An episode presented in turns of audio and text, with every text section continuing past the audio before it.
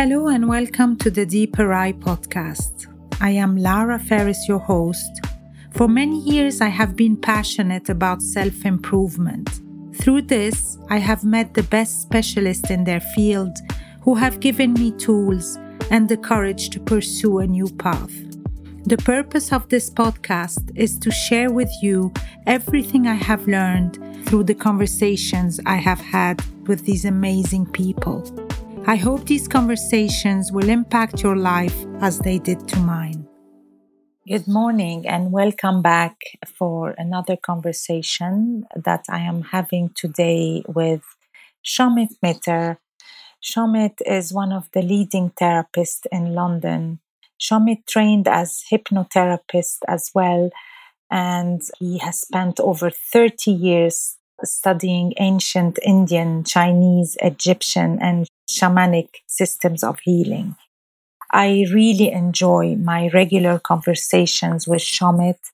He is one of the wisest human beings, and I'm saying that weighing really my words. He is absolutely incredible, and I do hope you will enjoy my conversation with him today about how to deal with suffering and how to reach a stage where you realize that even the worst experiences you go through in life could actually be happening for you and not just to you. Good morning, Shomit, and thank you very much for being with me again today. My absolute favorite time of the week, having conversations with you. And today I would like to share this conversation about so many people around me just really struggling with lots of events happening at the moment. And you and I have had many conversations in the past about this kind of really difficult experiences sometimes that happened. And we very easily tend to think they're happening to us. And over the years, you have taught me that many things happen actually for us. And it was very important for me to share this with as many people as possible because it extremely helped me deal and react to all these events in such a more peaceful way. So if you don't mind just explaining to us the difference. Morning, Lara, and thank you for having me on this. When you say explaining the difference, you mean presumably the difference between something happening to us and something happening for us. Happening for us, yes, please. Yeah, because then these experiences will be just experienced completely differently. Exactly. The difference between something happening to you and something happening for you is not a function of something out there. It's a function of your own perception of what is happening. So things happen in the world, inevitably. But when we change the way we view what has happened, we can change something from seeming as though it's happening to me, I'm the receiving end of this, I'm the victim, to it's happening for me. There's something here that I can harness to my advantage. I'll give you a scheme here that helps systematize this, if you like. All right.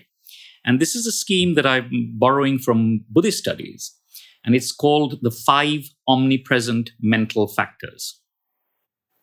And the 5 in an order that is not normally presented. It's my own order because it makes more rational sense. Are contact, you come into contact with things in the world out there. Attention, you pay attention to what is happening in the world out there. And then that third step, discrimination, discernment, judgment. You form an opinion as to what the value or otherwise is of the thing that's happening out there. And that then generates feeling. And the feeling then leads to a particular action. If I feel good, I'll go towards it. If I feel bad, I'll run away from it, etc. So of these 5, the key step that we need to focus on to change happening to me to happening for me, the key step is the third step. Discrimination, discernment, judgment. Why? Because contact we can't help. We are in the world. We will come into contact with things. Attention, the second step, is always good because it's good to pay attention to what you've come into contact with. But it's the third step is where we instinctively often, and often without judgment, often without thought, we decide this is a bad thing or this is a good thing, all right? And then that then sets off a little domino effect. Because of our judgment, we feel a particular way, we feel good or bad about that thing, and that almost inevitably leads to an instinctive grabbing for that thing if it's a good thing, or running away from it if it's a bad thing, or getting angry with it if it's a bad thing, etc. And we then act in accordance with that feeling. So how do you change that discernment step? It's happening to me and it's a bad thing, or it's happening for me, it's to my advantage. And how can you use this universally? And I'll give you a little way of doing that, which is, if you consider, I go to the gym, I come into contact with the gym, it's in the world out there, and I meet my trainer, and my trainer shows me a new machine that we're going to use. So I pay attention to this machine, second step. And the third is the judgment step, is the discernment step. You can either go, oh God, this is so difficult. This is going to, oh my God, I don't feel like doing it. Then that leads to that feeling, oh, this is terrible. This is a bad thing. And that leads to action. You tell the trainer, you know what, let's just cancel the session today. All right. Equally, the same machine, the same trainer. I come into contact with the trainer. I pay attention to the machine. Third step, you know what? This is good for my back. It'll help my core, strengthen my core, and then my back will be better. You know what? Difficult as it is, it's a good thing. Then I feel good about it. And the action then that follows is, yes, let's bring it on. Let's do it. So notice the same thing happened in the world. I was contacted with the same thing, attentive to the same thing, but I changed. It's happening to me. This machine is there. This trainer is forcing me to do this machine. I need to run away. Becomes, no, I want to do this because I can see the advantage in it. That's the alchemy. Alchemy, changing lead into gold. No, alchemy, changing a bad thing into a good thing. And this is a nice scheme, I think, that is, and remember, in Buddhism, it's called the omnipresent mental factors, which means it's always with us. We are always reacting this way. It's a very good tool to bear in mind. How can I change the thing that I'm coming into contact with, which I'm paying attention to, from seemingly a bad thing to seemingly a good thing? This is a brilliant example because we all have to deal with examples like this. But if you don't mind, I would like to let's consider another example that is a bit more difficult to be able to discern differently when you reach this third point. I'm going to put this situation out there for you, and just if you can explain to me and people who are listening, how could we react in this situation? Let's say you've just lost your father. He just died from either old age or accident. Doesn't matter here in this example. And then a year later, another member of your family, whether it's a sibling or somebody else, dies from a car accident. And then 6 months later, your mother falls and has a big injury to the head, has to be hospitalized for months. And you come to that point where you say, okay, what's going on here?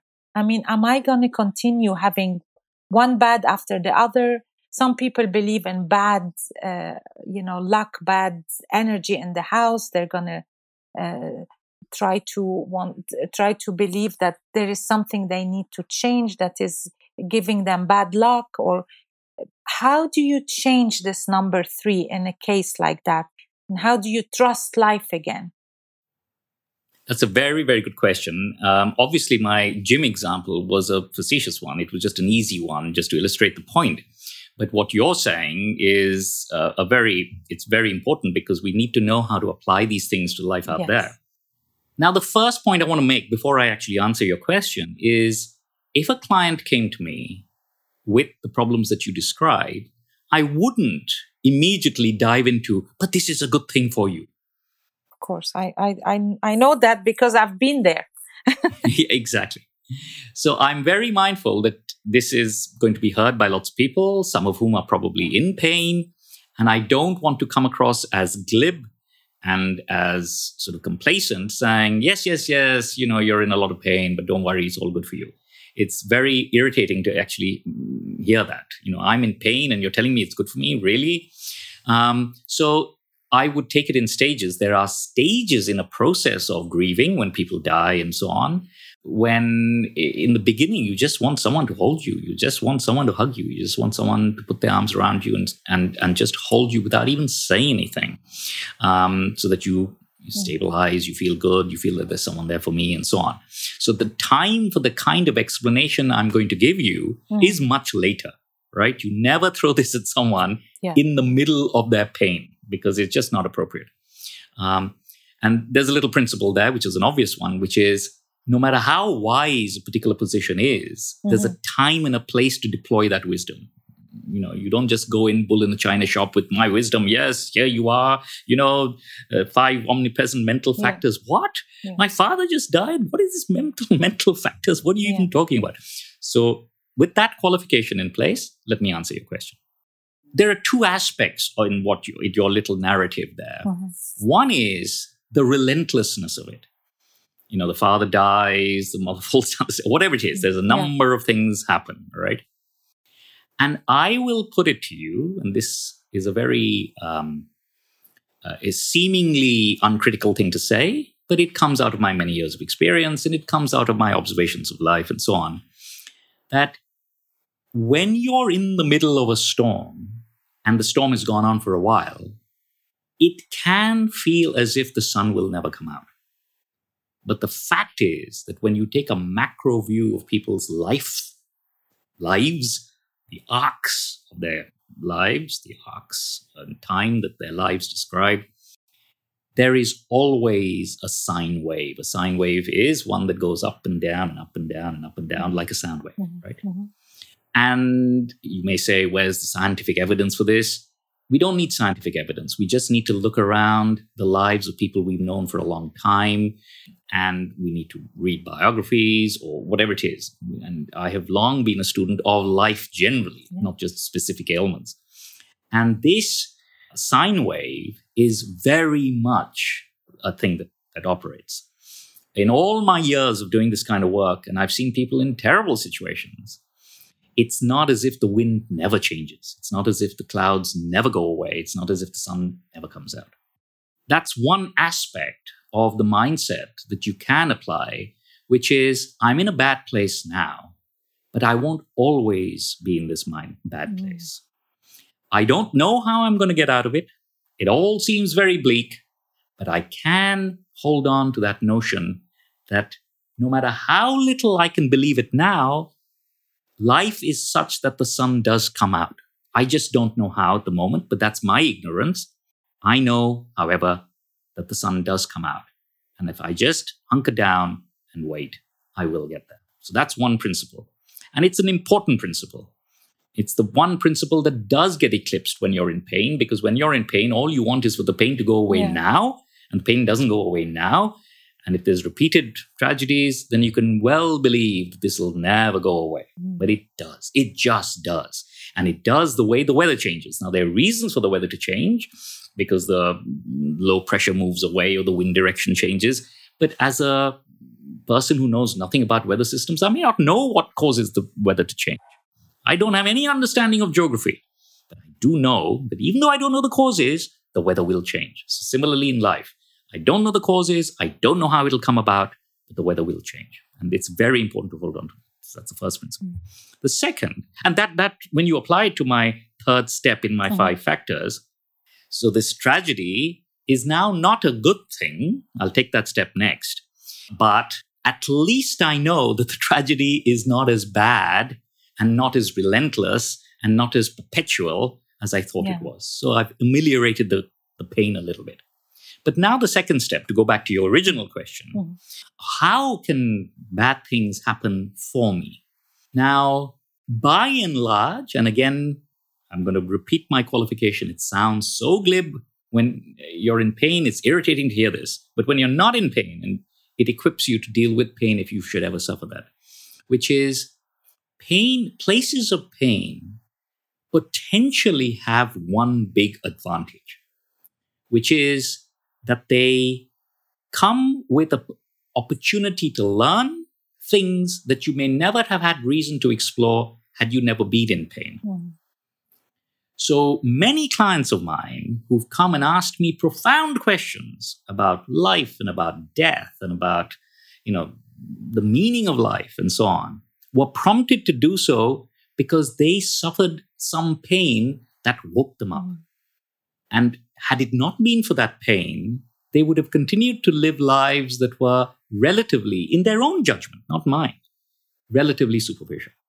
They would have carried on living their life and have never had reason to explore more deeply because life was sweet, it was fine. Who looks deeply when life is sweet?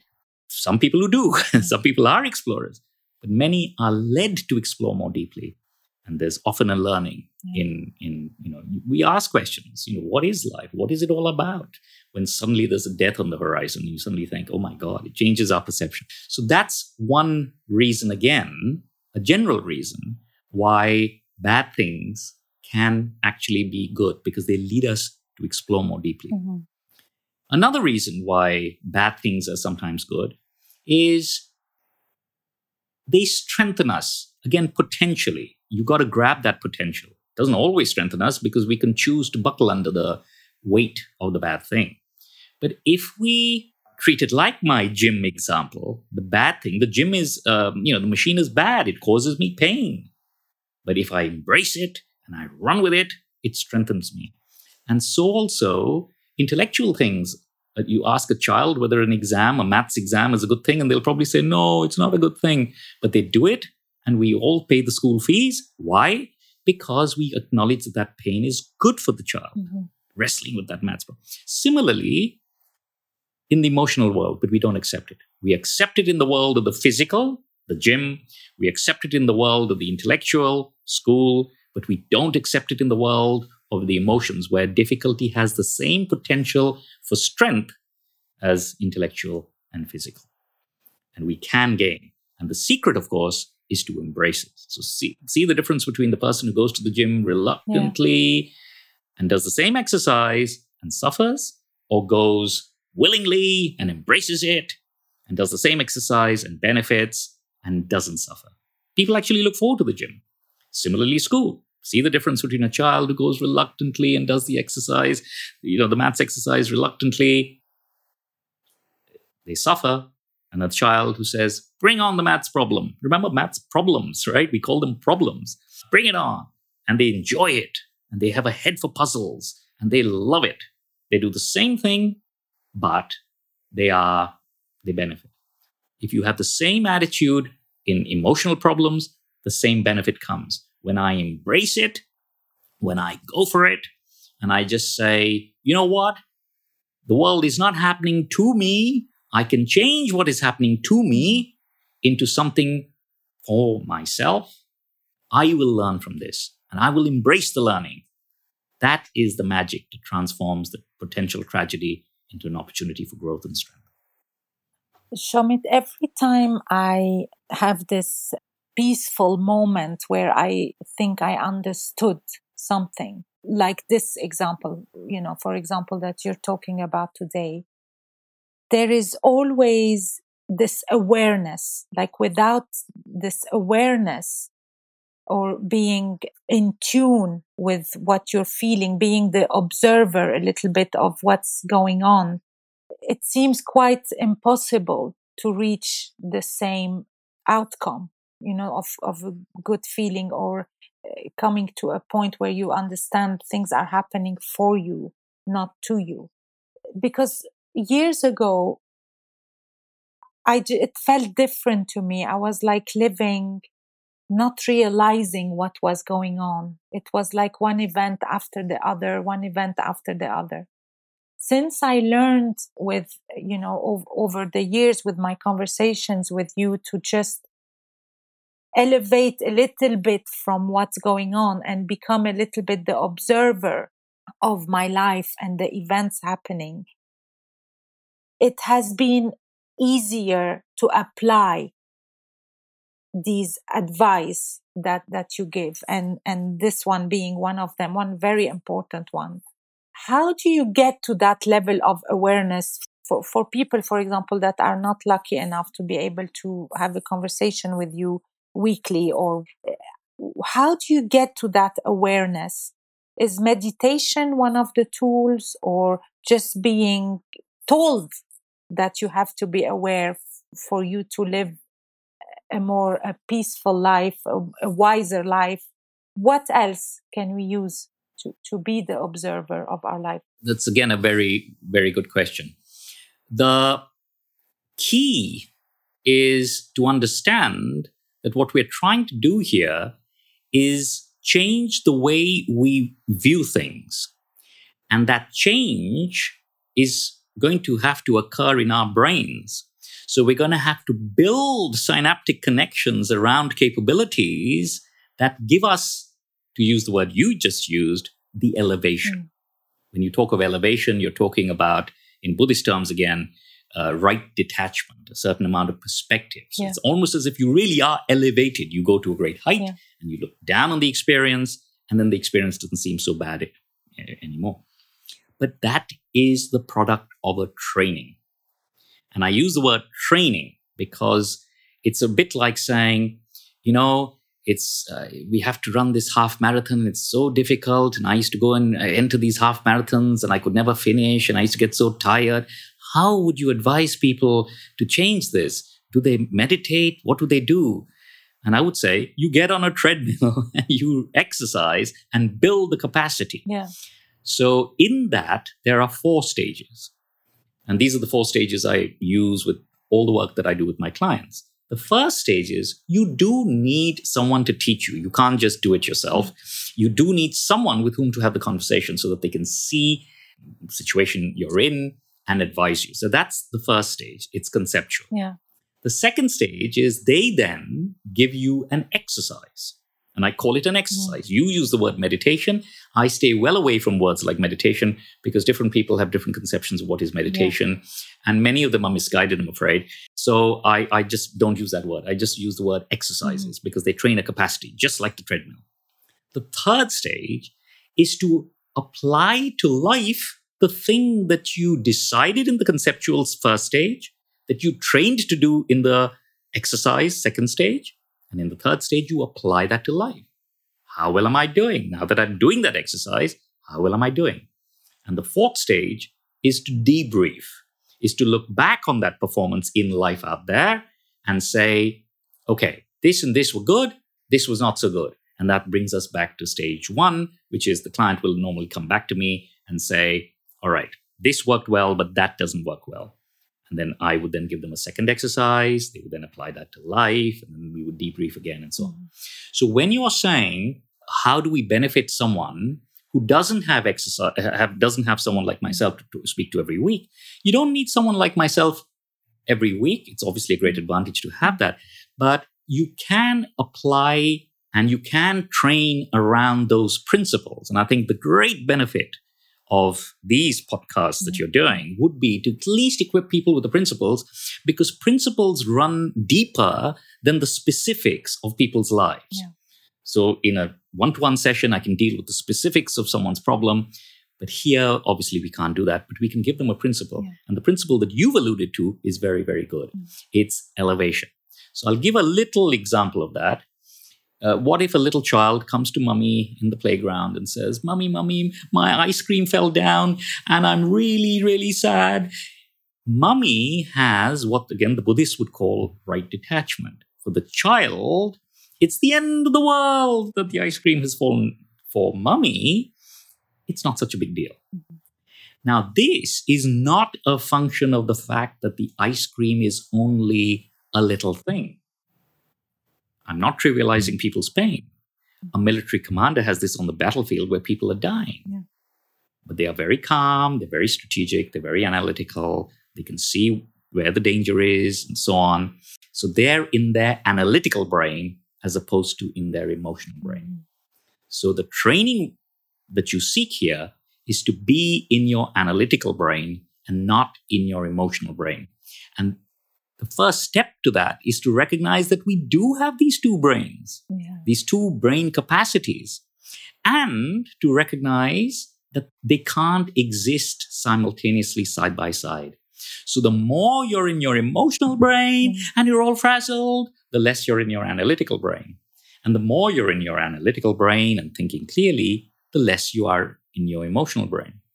So as we do exercises to develop that capacity to bolster the analytical brain, so the emotional brain loses its hold on us. So how do we do that? Analysis is always a function of having cool overview of the problem rather than emotional immersion in the problem, right? So if you're on the battlefield, you're not saying, oh my God, all the soldiers are dying. You're saying, we're coming under attack from the West. So this is what I need to do, et cetera, et cetera. So we train through exercises the capacity that people have to treat the problem as a practical problem that demands a pragmatic solution, as opposed to an emotional tragedy that you can only react to with tears and grief. Now, how you do that specifically will depend on the specific problem that you have. But at least that general principle is elevation. That's the one thing that you can have. So mom is not just taller than the little child, but is viewing the little child's problem from a great height. So the training here in its most general aspect is, and I'll give you a quick exercise to do this, is to breathe. You always breathe because breathing calms you. Just think about it. Whenever we are relieved, we sigh with relief. Worried about something, you hear the news, it's good news. You say, oh, thank God. You sigh. So when we sigh with relief, we are relieved. The two go together, right? When I'm relieved, I sigh. When I sigh, I'm relieved. So the first point is always to breathe.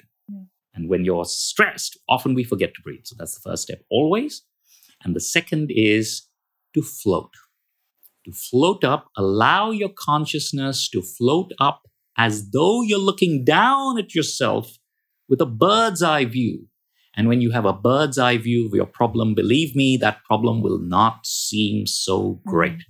It's only when we're down at ground level, grappling with it, being affected by it, that's when it seems so serious. But when we can rise up and look down, then it's not so serious. We have mum's point of view rather than child's point of view, all right? So that's the second. And the third, and I'm very wary of saying this, but I'll say it, because it completes the exercise, but I'm wary of saying it because I would hate for someone in pain to be hearing this and say, oh, how could he even say this? It's because they're in that place. But believe me, when you float up, you will be able to do the third step, which is, and I'm saying it with all those qualifications, which is to smile. Why do you smile? Because you can now see that I'm not in the grip of that thing anymore. I am relieved from it, the power of that thing. I can see it with perspective. And there's relief in that. And you can smile because there's relief. And then when you see it with perspective, you can see solutions that you didn't see before. It's rather like if I'm lost in the jungle, I don't know where I am. But if I could somehow float up, if I could climb a tall tree and look down, now I'm relieved because I can see where the paths are that lead out of the jungle. That's the way out. So I can also smile because I can see solutions that I couldn't see at ground level, right? And to go back to your original question, I can harness the energy of the situation for me as opposed to seeing myself as the victim of that situation. At ground level, it's all happening to me. But up there, I can see how I can harness this to my advantage. It is for me. Incredible. And to come back to the example you gave, I just love this example so much about the sun coming out every day, whether we want it or not, whether we agree with this or not, whether we understand why or not, it's coming out every morning anyway. And you can only remember that when you're from your analytical way. You can't remember that when you're trapped in the emotion, in the child looking at the ice cream on the floor and forgetting that there is anything else happening beside the ice cream being gone. So that's something that I noticed myself that comes more and more, exactly as you just said, by practicing. Because by practicing constantly, when you are in this emotional trapped place, you get in touch. I think I got it from you, is that this part of you that you get in touch with, then it doesn't leave you anymore. You tend to forget it from time to time, but it's there. And it becomes intuitively, like it's automatic. You know you're going to be okay no matter what, even in the strongest of pain. The other thing that comes to me just now after you explained that so beautifully, because I know it's going to help people, there is also a decision you want to take, because I've noticed that I spent a period of my life where I was stuck in being comfortable and just not wanting things to get better. I was comfortable in being a victim and not wanting to do the exercise. Just as a conclusion, do you have any advice for those, or do you believe that when you don't make the decision to get out of that place, then there is nothing other people can do? You've made 2 points there, and I'd like to address them both. Yes, please. So the second point first, there are degrees and degrees of resistance to change. Yeah. And the reason for that is, number one, we all, to some degree, fear change. Even if the place we're in is bad, at least it has the advantage of being familiar. Mm-hmm. Whereas change is like, oh my God, I don't know what will come, right? So people are resistant. But ironically and sadly, one of the things that pain does, and one of the things that makes pain a good thing potentially, is that it almost compels you to let go of that place.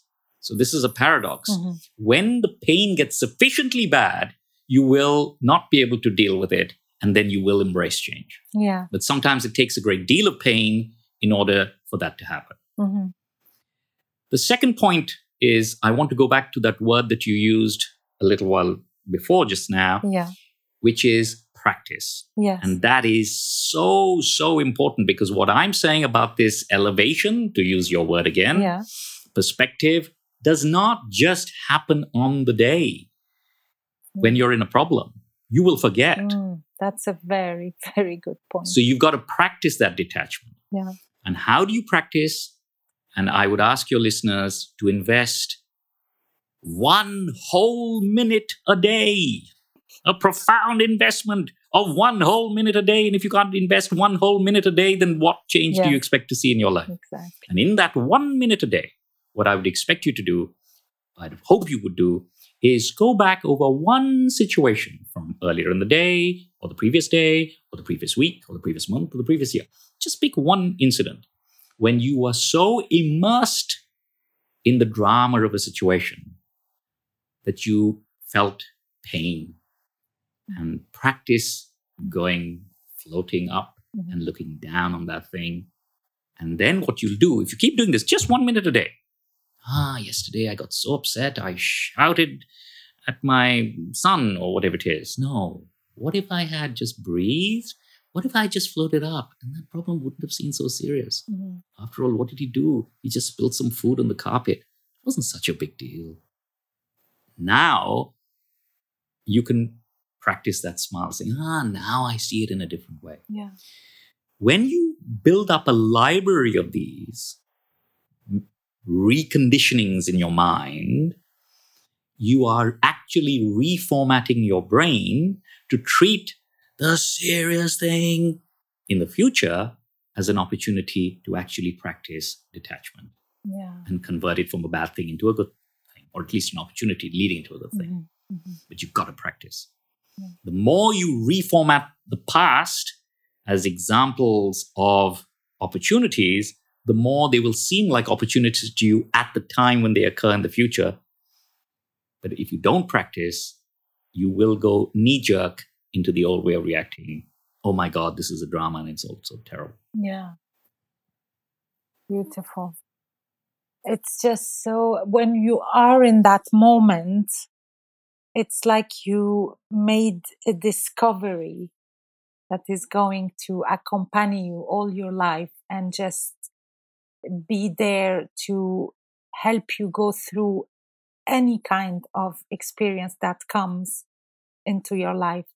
And yet, when you forget about it, we have these brief moments where, whether it's from lack of practice or from being too overwhelmed and just, having forgotten or becoming, you have a beautiful example that you gave me over the years. It's like this blindfold game. When you really believe that you are blind for a second, you forget that it's a game. And we maybe in a different session, we can talk about this example and you can talk more about it because I find it very useful and beautiful. But when we forget, it becomes very difficult. And I'm hoping that with this podcast and so many more, we can at least help people just keep remembering. And by remembering these very, very important, I want to call them truth, it's giving hope. The hope that, we can live actually a really agreeable life despite all the problems that can just happen, obstacles. I was looking for that word because, for example, these examples I gave earlier, they're very painful obstacles, and that we tend to think that we're going to be always in them. But actually, it passes just exactly like the sun will come back tomorrow, and we are bigger, we grew more, and we learn from them, etc., etc. On that note, Shomit, thank you so much for being with me and agreeing to record these podcasts, because it is something I really value and I really want to do more and more. And I really enjoy them. That's the most important. I enjoy our conversation. Thank you so much. And hopefully see you next week or very soon anyway. Sure. Thank you, Lara. Thank you. You talk about you enjoying them. I enjoy them enormously. Mm-hmm. And I think what you're doing is marvelous. I think if we record a series of these things that work with general principles that have wide, broad spectrum application, and I suggest some general tools that people can use for the rest of their lives. Okay. These are useful tools to use anywhere. Then we are probably helping a lot of people, even though they don't have access to us directly. So I think, marvelous. Well done. I think that's very, very good. Thank you very much for inviting me. Thank you, Shomit. Okay. Thank you so much for listening. If you have enjoyed my conversation with Shomit and you think it could help people you know or people you heard are going through this kind of struggle, please do share this podcast. It could be very useful to them. And as it did to me and you, if this conversation helped you, it could do the same for so many others. Thank you for listening, and I look forward to having you on next time. I will try to post on my website who I am having next and which subject we will be having conversation about. Thank you so much for listening. Bye-bye.